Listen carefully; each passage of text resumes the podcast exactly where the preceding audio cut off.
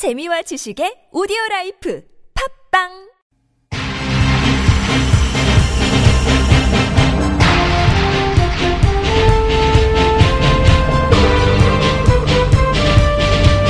색다른 시선 김종배입니다.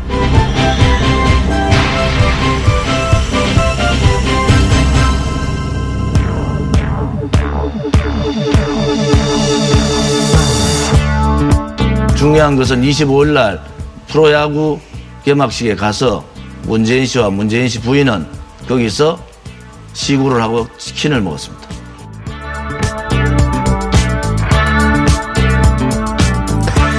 때론 인용이라도 입에 올리지 않는 게 좋은 경우가 있습니다. 이 사례가 그런 경우인데요. 자, 그래서 그냥 건조하게 이 발언을 조원진 씨가 했다는 점만 전하겠습니다.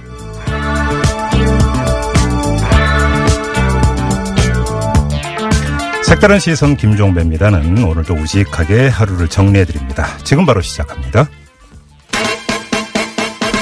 뉴스 따라 읽지 않고 따져 읽습니다. 시사통과 똑 기자의 뉴스 해부.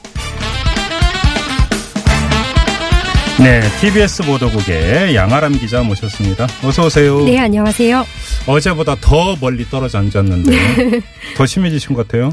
네, 독감 판정을 받았습니다. 어이구, 벌써 그러니까 네. 이, 그, 이 비음이 나오고 있습니다. 네, 청취자 여러분들 감기 조심하십시오. 네, 얼굴도 헬스케졌어요. 빨리 나오셔야죠. 네, 고맙습니다. 네. 네, 자, 첫 소식 가볼까요? 문재인 대통령이 내일부터 3박 4일간 중국을 방문합니다. 네. 어, 시진핑 주- 국가주석과는 방중 이틀째 모레 오후에 정상회담을 합니다. 네. 어, 문 대통령은 이번 중국 방문을 통해서 양국 간의 신뢰 관계가 회복되는 것을 최우선 목표로 두고 있습니다. 네네. 죄송합니다. 물론 사드 문제를 확실히 많이 힘드신 것 같아요. 어, 죄송합니다. 네, 물 아까보다 좀, 더 아니, 천천히 하세요. 물 좀 드시고. 네. 네. 사드 문제를 확실히 해결하고 넘어가면 좋겠지만 예. 양측의 이견이 좁혀지지 않기 때문에 음. 이 문제는 좀 시간을 두면서 해결하자 이런 것이 이제 문 대통령의 생각이고요. 예. 지난 11일에 이제 방송됐던 중국 CCTV와의 인터뷰 내용을 통해서 좀 정리를 해보면요. 음. 문 대통령은 사드가 북한 핵과 미사일에 대한 방어 목적을 넘어서 중국의 안보적 이익을 침해하는 일이 없도록 각별히 유의할 것이고 또 그 점은 미국에게 여러 번 다짐을 받았다 이렇게 강조를 했습니다. 네. 또 북핵 문제에 대해서는 북한을 대화의 장으로 끌어내기 위해서 이제 긴밀히 협력하고 양국이 경제 분야 외에 다른 분야에서도 관계를 발전시켜 나가자 이렇게 말을 했습니다. 음, 네네. 그리고 이번 중국 방문에 우리 기업과 경제단체 인사들도 함께 하거든요. 음. 어, 근데 주요 기업 들이 중국에서의 투자를 확대하겠다 이런 내용을 밝힐 것으로 보입니다. 아무튼 지금 그 비행기에 오르기도 전에 국내에서는 논란이 여러 가지로 나오고 있는데요. 자, 베이징 현지 연결해서 그쪽은 어떤 이야기가 나오고 있는지 들어보겠습니다. 한결의 김외현 베이징 특파원 연결하죠. 여보세요. 네, 안녕하세요. 반갑습니다. 네 네, 안녕하세요. 지금 정상회담은 하는데 공동 성명은 채택하지 않는다. 이걸 두고 지금 국내에서 여러 가지 이야기가 나오고 있는데요. 베이징에서는 어떻게 분석을 하고 있습니까? 그 이유를.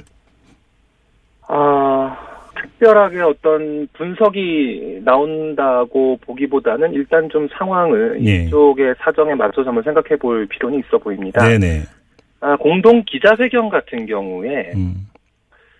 글쎄요, 뭐 외국 정상이 서울에 와서 어, 우리 대통령하고 나란히 서서 이렇게 기, 기자들을 만나고 질문을 받고 하는 광경이 우리는 익숙합니다만 예, 예. 중국에서는 이 정상이 정상회담 뒤에 어, 공동 기자회견, 그러니까 그 기자들로부터 질문을 받고 하는 기자회견을 하는 경우가 굉장히 이례적입니다. 잘 없습니다. 아, 그렇군요. 예. 음. 예, 2014년에 시진핑 주석이 에, 뭐 그런 걸 한번 시도한 적이 있었는데 그때 에, 미국 기자가 굉장히 곤혹스러운 질문을 했었죠. 인터넷 탄압 상황에 대해서 질문을 하면서 아. 어, 시진핑 주석은 결국 뭐 현장에서 답을 하지 않고 굉장히 음. 당혹스러워하는 모습을 음. 어, 보인 적이 있었는데 네. 중국으로서는 이걸 원하지는 않겠죠. 그렇기 때문에 잘 음. 안 하고요. 지난달에 트럼프 대통령이 이 베이징에 왔을 때도 사실 이 두 정상이 각각 자기가 할 말을 그냥 뭐 자유롭게 하는 그런 형태였는데 음. 그런 상황인데도 중국의 이 관영 매체들은 생중계를 하지 않았습니다. 음, 극도로 네. 조심하는 그런 모습을 볼수 있습니다. 음. 뭐 그렇기 때문에 이 기자회견에 대해서는 뭐 크게 기대를 안 하는 게 애초부터 안 하는 게 맞지 음. 않았나 하는 생각이 듭니다. 네. 그리고 공동 성명 어, 예. 지금 말씀하신 대로 공동 성명도 나오지 않는다 하는 데 대해서 굉장히 우려의 목소리가 큰 건 저도 뭐 이해는 갑니다만 예. 뭐 물론 저도 일견 뭐그 조금 더 관계가 좋았다면 아마 할 수 있지 않았겠나 하는 음. 생각도 들기는 합니다만 음. 아, 청와대 설명을 들을 필요도 있어 보입니다. 왜냐하면 네. 서로 지금 이 특히 사드 문제에 대해서 견해 차이, 그러니까 이견이 분명히 존재하는 상태에서 지금 어, 봉인이라는 표현을 들어서 입장차를 그냥 그냥 그대로 그렇죠. 어, 네. 놔두고 간다. 뭐 이런 음. 식의 선언을 한 상태지 않습니까? 네네. 그런 상태에서 이 만약에 공동 성명을 내야 한다면 음. 도대체 어떤 내용을 쓸 수 있을 것인가 하는 음. 문제가 좀 있습니다. 네, 알겠습니다. 아, 그렇다면은 이번에는 공동 성명이나 뭐 공동 기자회견을 기대하기보다는 음. 아, 이두 정상이 문재인 대통령과 시진핑 주석이 만나서 아, 하는 이야기들이 어떤 식으로든 전해질 것이고 또 네. 아, 양쪽이 서로 각각 발표하는 자료가 있을 것이고요. 또 네네. 아, 문재인 대통령이 이 베이징에서 베이징 대학에서 연설을 하기로 예정이 되어 예, 그렇죠. 네. 거기서 하는 이 연설도 아마 어, 이 우리가 중국을 바라보는 시각을 음. 볼수 있게 하는 어떤 중요한 메시지가 되지 않겠나 생각합니다. 하나만 더 확인할게요. 지금 국내 언론에서 어떤 문제가 제기가 됐냐면 리커창 중국 총리와 만나기로 되어 있는데 원래는 오찬 면담이었다가 이게 오후 면담으로 연계가 됐는데 이거 홀대 내지 길들이기 아니냐 이런 분석이 나오고 있어요. 어떻게 읽어야 되는 겁니까? 이번에 문재인 대통령이 중국을 방문하는 건 국빈 자격으로 이 시진핑 주석의 요청에 의해서 국빈 자격으로 참 저 방문을 하는 거지 않습니까? 네네. 그렇다면은 어, 뭐 리커창 총리하고의 면담이 그렇게 무게 있는 어떤 음. 의미 있는 행사일 것인가 하는 데 대한 의문은 좀 음. 갖게 됩니다. 그래요. 아, 그렇게 보면은 시진핑 주석과의 면담, 뭐이 음. 소수 회담이 있을 것이고 확대 정상회담이 있을 것인데 네. 이 회담에 집중을 해도 되지 않을까 하는 음. 생각입니다. 그리고 또 한 가지가 예. 오늘 아침에 나온 보도 중에 보면은 시진핑 주석이 저 어, 난징 대학살 기념 행사에 갔다 오기 때문에 뭐 네, 맞아요. 네, 네. 대통령의 방중 첫날 음. 면담 일정이 잡히지 않았다 이런 기사도 나왔는데 네. 글쎄요, 이 난징 대 학살이라는 사건 자체가 아, 중국에서는 어마어마한 사건이지 않습니까? 그렇죠. 이게 음, 음. 1937년에 난징이라는 도시에서 당시 수도였던 도시에서 자그마치 30만 명이 학살당한 것으로 추정되는 네네. 사건입니다. 그리고 음. 일본 정부는 공식적으로 인정을 하지 않고 있는 그런 큰 사건인데 네. 어, 만약에 이, 이 사, 이현 행사, 80주년 기념 행사에 시진핑 주석이, 어, 가서는 안 된다라고 할 수는 없는 거 아닐까요? 우리가 음. 알겠습니다. 만약에, 어, 외, 외국에서 손님이 온다고 대통령이 3.1절 기념식을 안 간다 이러면은 우리는 뭐, 어떻게 알겠습니다. 반응을 해야 될까요? 자, 그러면 이제 사드 얘기는 조금 전에 이제 그 묻어 나온 것 같으니까 다시 질문 안 드리고 마지막으로 그러면 나니까 그 한중 정상이 그 도출해낼 수 있는 합의점이라고 할까요? 최대치 뭘로 전망을 할 수 있을까요? 이번에는 네. 그 서로의 이 의견 차를 굉장히 적나라하게 확인한 상태에서 지금 음, 처음으로 음. 어, 정상들이 이, 저 서로를 국빈으로 초청하고 예. 국빈으로 방문해서 만나는 그런 자리입니다. 음. 이게 저 예전 같은 경우에 이6.25 전쟁 때 중국이 북한 쪽과 함께 어, 참전을 해서 이 우리와는 좀 험한 꼴을 본 네. 다음에 네, 네. 한참의 냉전의 시간을 거쳐서 이렇게 수교를 했던 것과 비교해 본다면 네. 이번에도 사드 갈등을 통해서 사실 좀 험한 꼴을 많이 봤다고 봐야 하지 않나 싶습니다. 그렇죠. 그렇다면은 네. 이런 묵직한 굉장히 큰 사건이 발생한 다음에 어떻게 좀 다시 좀 해볼까, 다시 시작해볼까 하는 그런 관계라고 봐야 되지 않을까 싶은데요. 그러니까 성격 규정을 하자면 그런 이제 친해지는 과정으로 보면 된다 이런 말씀이시네. 그렇죠. 두 예. 정상이 뭐 한 번 만났다고 뭘 얻어가고 뭐 이런 식의 관계라고 볼 수는 없고 네. 이한 번씩 이렇게 서로 어루만지면서 음, 얼음이 좀 계속 녹기를 바라는 그런 관계가 되지 않았나 알겠어요. 하는 생각입니다. 알겠습니다. 저 말씀 여기까지 들을게요. 고맙습니다. 감사합니다. 네, 마지막에 말씀하셨던 것처럼 좀 서로를 어루만지면서 점차 신뢰관계가 좀 회복이 됐으면 좋겠습니다. 음, 그래요. 네. 그리고 뭐 지금 6282님 문자 주셨는데 아람님 목소리 상태 안 좋다고 뭐라 할 사람 한 명도 없으니까 자꾸 목소리 때문에 죄송하다는 말 안 해도 돼요. 그러니 힘내세요. 이런 아, 문자. 고맙습니다. 네, 어, 양아랑 기자의 건강을 걱정하는 문자가 계속 들어오고 있습니다. 자, 그러니까 편하게 하세요. 네. 자, 다음으로 가죠.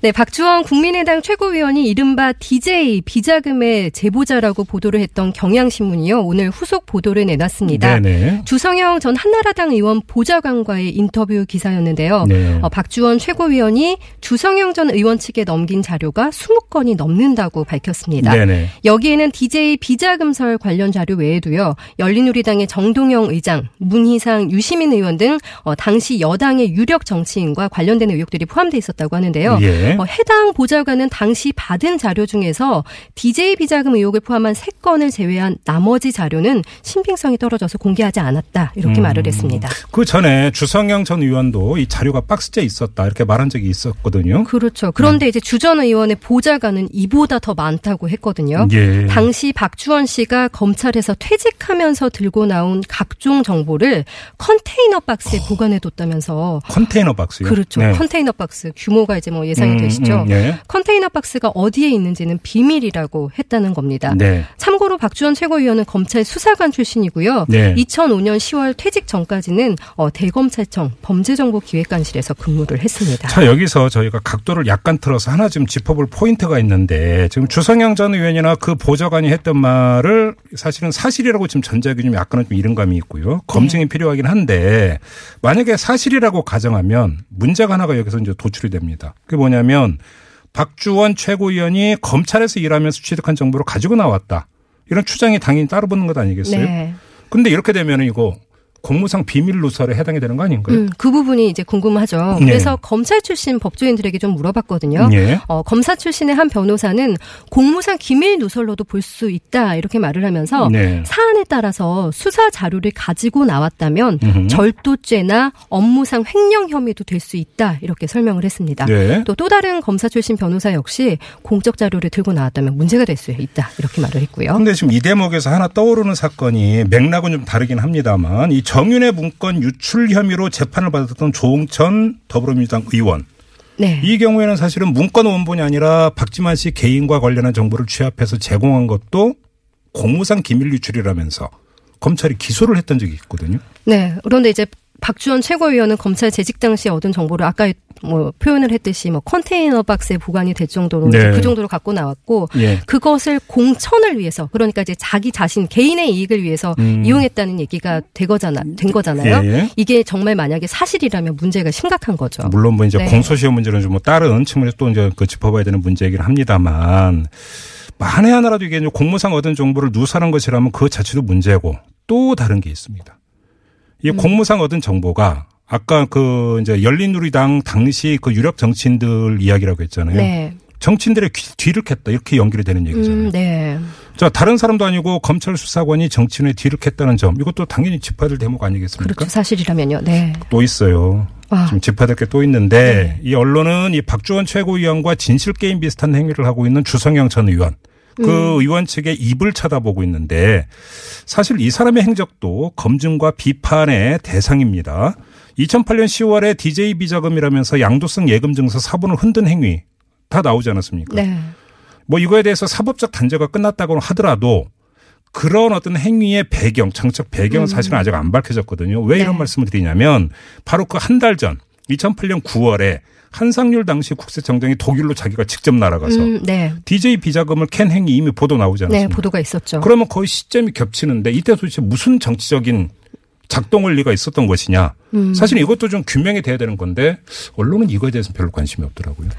그렇지 네, 않습니까? 그렇죠. 궁금한 부분입니다.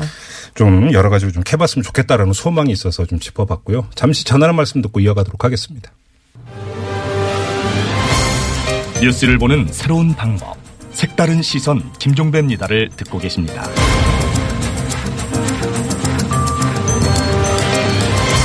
네, 독감에 걸리신 양아람 기자와 함께하는 뉴스 해부입니다. 아, 많은 분들이 지금 문자로 걱정을 많이 해주셨고, 어, 팬이 많으신데요.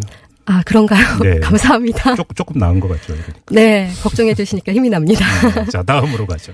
네, 20원짜리 비닐봉지 때문에 절도범으로 연행된 편의점 알바생이 있습니다. 네. 이 아르바이트 학생은 청주의 한 편의점에서 지난 10월부터 일을 했는데요. 네. 점주에게 최저임금 수준으로 자신의 임금을 지급해달라 이렇게 요구를 했고요. 음. 거부당하자 네. 결국 일을 그만두겠다고 했습니다. 네. 그러자 이제 점주가 그동안 일을 제대로 안 했다면서 임금을 지불하지 못하겠다고 통보를 한 거예요. 네. 그런데 여기에 그치지 않고 그동안의 CCTV를 돌려본 뒤에 이 알바생이 물건을 사고 무심코 담아간 비닐봉지 두 장에 대해서 절도 신고를 한 겁니다.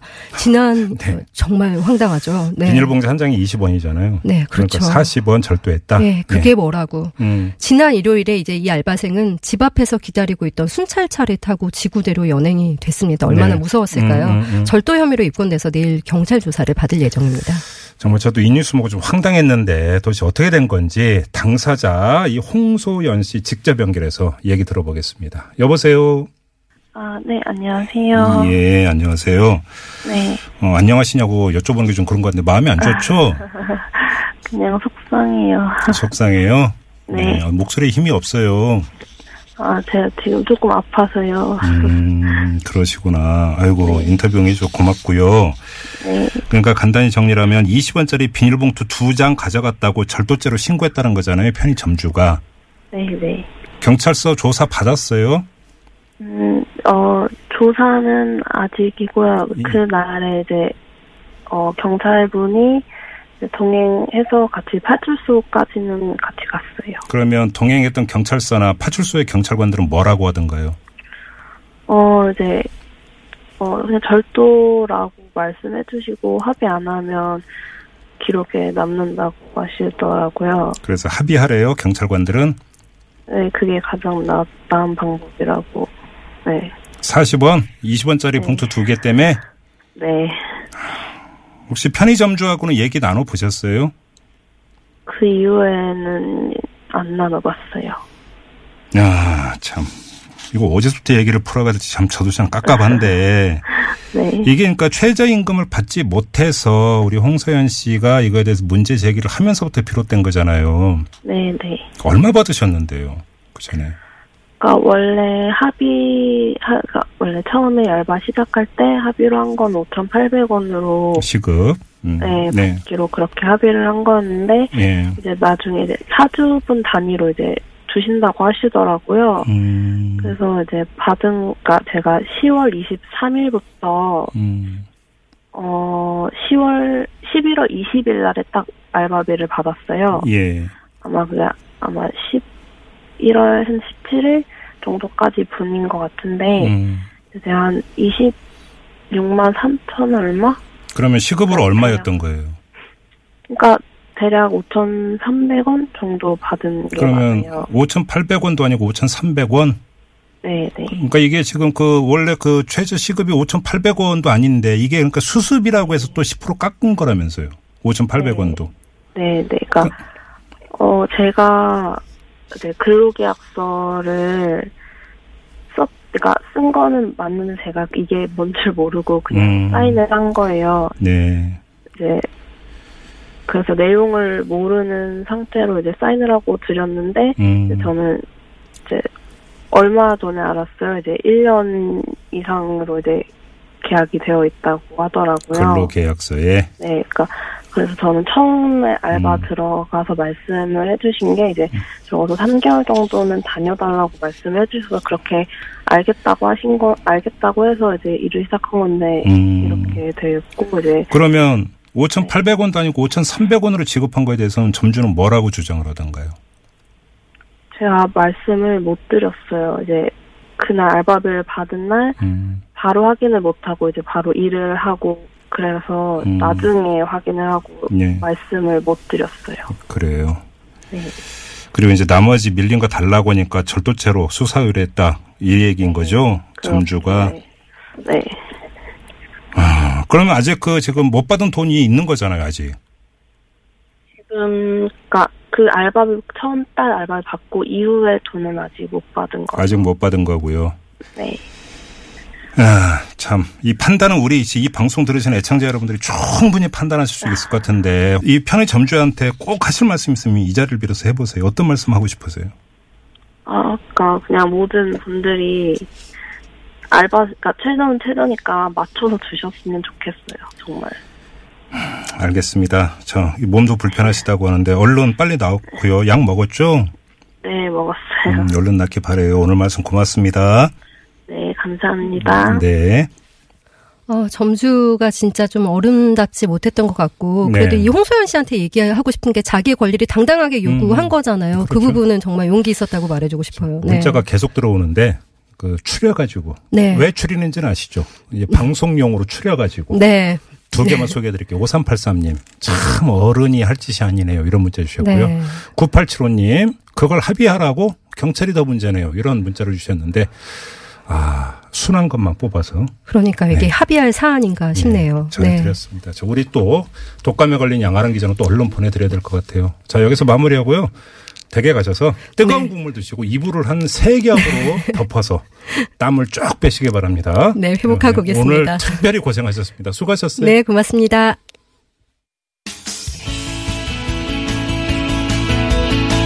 청취자 여러분의 다양한 의견이 모여 색다른 시선이 만들어집니다. TBS 앱으로 방송 들으시면서 바로 바로 의견 보내주실 수 있는데요. 앱을 통해 참여가 어려우신 분들은 50원의 유료 문자 우물정 0951이나 카카오톡 플러스 친구를 통해서도 참여하실 수 있습니다. 여러분만의 색다른 시선 기다립니다.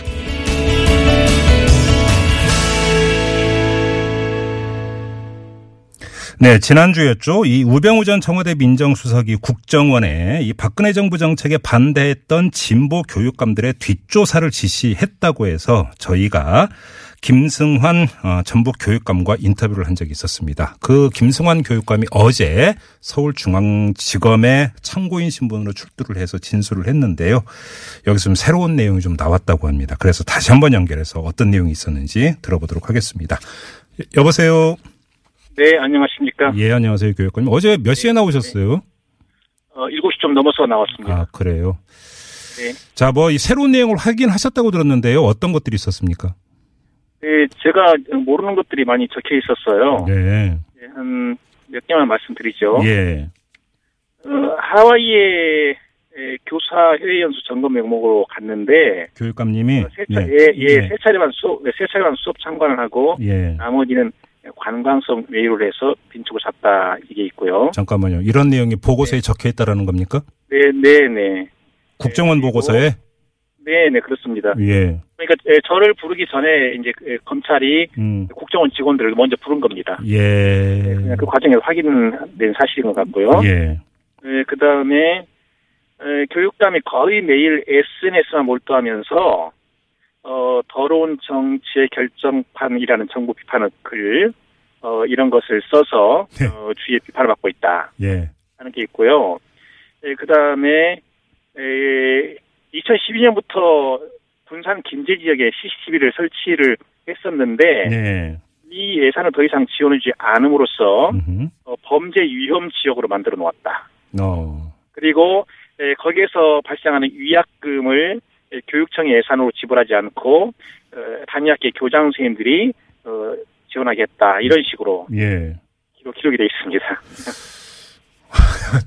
그러니까 잠깐만요. 정리를 해보니까 그러니까 지금 그 교육감이 이렇게 이제 그 기재돼 있다고 지금 전해 주셨는데 네, 일단 그거부터 여쭤볼게요. 이거 다 팩트 맞습니까? 어, 그러니까 그 중에서 자기들에게 유리한 것만 딱 하나 짚어가지고 쓴 겁니다. 그래요. 어, 네, 그 에, 예를 들어서 처음에 이따 이야기했던 교사 해외 연수 어, 하와이 대학교 간건 예. 사실이고요. 예. 거기서 그냥 3회만 수업 참관했다는데 어, 저는 그냥 수업 가서 구경하는 게 아니고 네. 우리 그 교사들과 함께 강의를 듣습니다. 음, 아, 아. 예, 그것이 한 시간이 됐건 두 시간이 됐건 세 시간이 됐건 쭉 예. 듣고 어떤 때는 이제 앞에서 강의를 하시는 교수님이 어, 지금 테스트합니다. 어, 또 교육감님도 같이 테스트 하, 하시겠습니다. 그럼 저는 또 같이 하겠다고 테스트 받기도 하고요. 네. 예, 그렇게 하고 이제 이것만 하는 게 아니고 음. 어, 그 지역에는 학교들 있잖아요. 유치원 포함해서 예. 예, 가서 이제 직접 이제 학교 관계자들을 만나고 음흠. 또 교육청이 있으면 교육청 만, 가서 방문하고 또 의견 듣고 이렇게 알겠습니다. 하고 있거든요. 근데 아무튼 네. 정리를 하면 교육감님 뒷조사를 했다는 거잖아요. 사찰을 했다는 얘기도 연.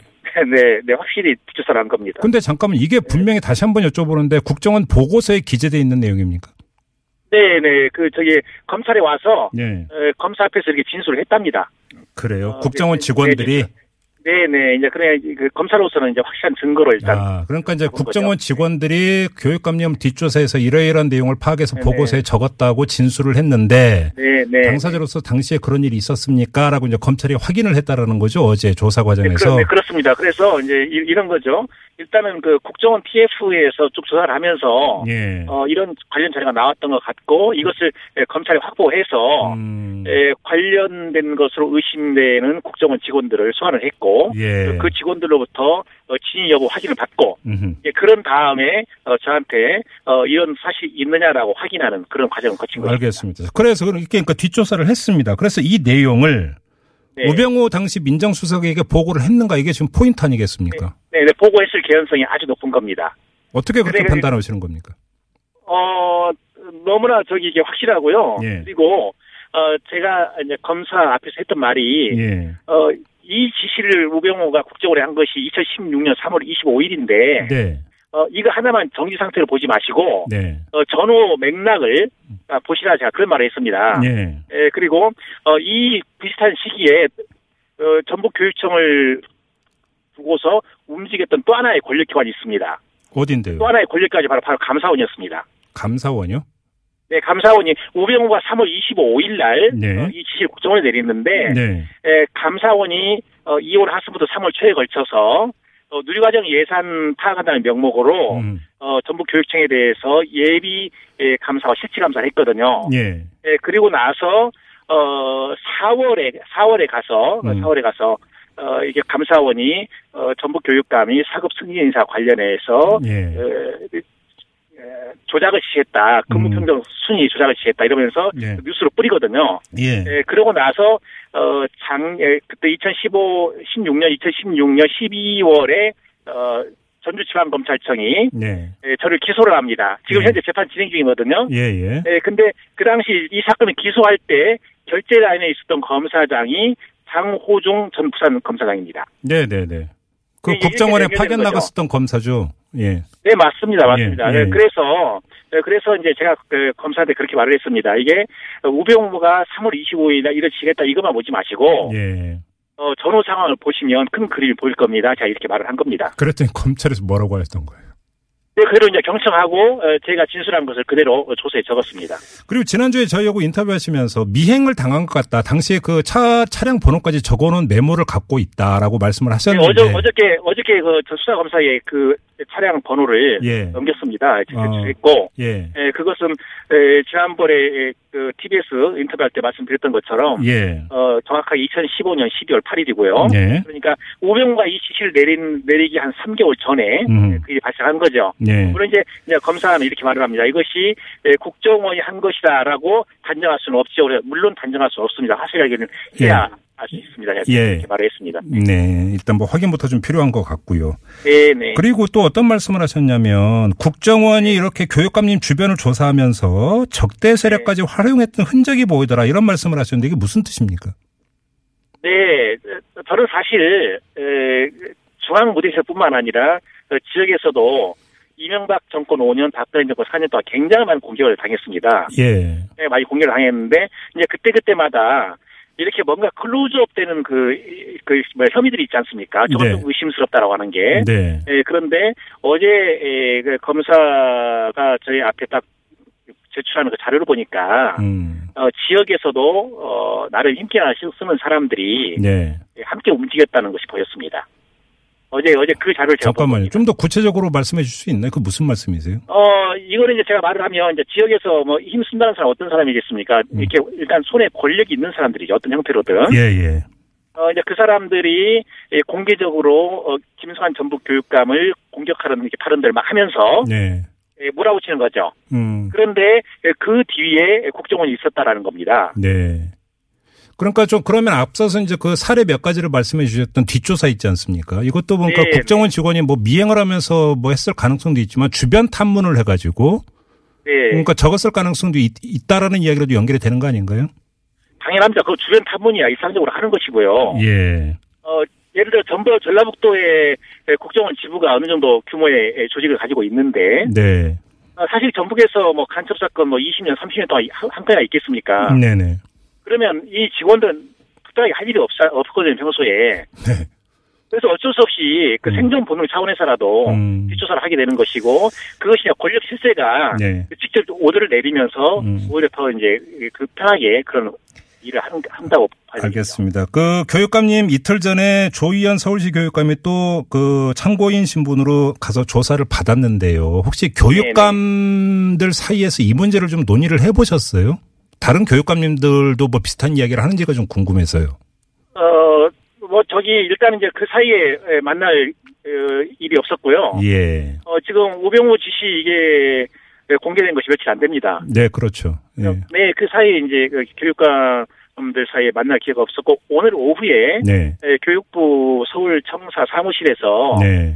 어, 지방 에, 지방 교육 어, 지방 아 지방 교육 자치 정책 실무 협의 협의가 있는데 예. 거기에 그 멤버가 교육감들 17명에서 6명이 멤버거든요. 네네. 예, 그래서 저도 이제 그 멤버고 오늘 이제 거기에 어, 참석하신 이 교육감님들 몇 분께 제가 음, 아, 저희 교육감님 기록을 제가 어제 보고 왔습니다. 그래서 웃으면서 뭐라고 하시던가요? 예? 뭐라고 뭐, 하시던가요? 뭐 뭡니, 뭡니까? 하고 물어보는 거예요. 그래서, 그래서, 제, 제, 제 입에 따라서 큰일 납니다. 제가 그랬죠. 그러시구나. 아무 알겠습니다. 이제 뭐그 교육감님이 이제 당사자이시니까 아마 여러 가지 뭐 생각이 교차를 하셨을 것 같은데. 근데 네. 또 일반 국민의 입장에서는 또 그 궁금하기도 하고 중요한 포인트가 있기 때문에 안 여쭤볼 수가 없는데요. 예. 검찰이 우병우 전 민정수석에 대한 구속영장을 청구를 하지 않았습니까? 그래서 예. 거, 그러니까 법원의 영장 발부 여부가 이제 또 이제 관심사로 떠올랐는데 네. 이걸 이제 재울 수 있는 것은 검찰이 어느 정도까지 수사를 진척시켰는가 바로 이 부분 아니겠습니까? 뭐 직접 들어가셔서 네. 조사를 받으셨으니까 뭐좀 이렇게 뭐 보시거나 아니면 감이 있으실 것 같은데. 어, 저, 저도요. 네. 어, 저도 이제 원래 전공이 법학이기 때문에, 네. 법대 교수 출신이고, 네. 하기 때문에, 일단 그 검찰에 피의자가 아니라 피해자 신분으로 들어갔다 하더라도, 네. 그냥 호락호락 말하지 않죠. 네네네. 왜 그러냐면, 어, 저를 부른 목적이 그냥 들러리 세우기, 음. 아니 모양새 갖추기, 그렇죠, 그렇죠. 이런 그렇습니다. 흔적이 보이는데 제가 이말저말 할 필요는 없죠. 그렇죠, 그렇죠. 예, 그래서 괜히 뭐 이용 나갈 필요가 없으니까요. 네. 그래서 어제 이제 어, 처음에는 사실 초반에 좀 탐색을 했습니다. 음, 했는데 음. 예, 아, 상당히 의지가 강하구나 예. 하는 것을 느꼈고 네. 그래서 저도 그냥 편안한 마음으로 음. 어, 검찰 검찰 수사에 적극적으로 협조를 했습니다. 네. 네, 예, 그 부분에 대한 예, 검찰의 의지 음. 예, 그것을 믿어도 될 것 같습니다. 알겠습니다. 뭐 결과를 좀 기다려 보도록 하고요. 네, 자, 말씀 여기까지 드릴게요. 교육감님 조사 받느라고 고생하셨네요. 고맙습니다. 네, 네, 네, 고맙습니다. 네. 지금까지 김승환 전북 교육감이었고요. 네. 좀 전에 편의점 알바를 하는 과정에서 20원짜리 봉투 두 개 가져갔다고 절도죄로 신고당한 알바생 만나봤는데요. 많은 분들이 분개를 하고 계십니다.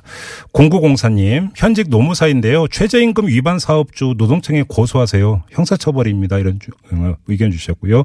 유상희님, 방송이고 뭐고 그냥 확 읽어주세요.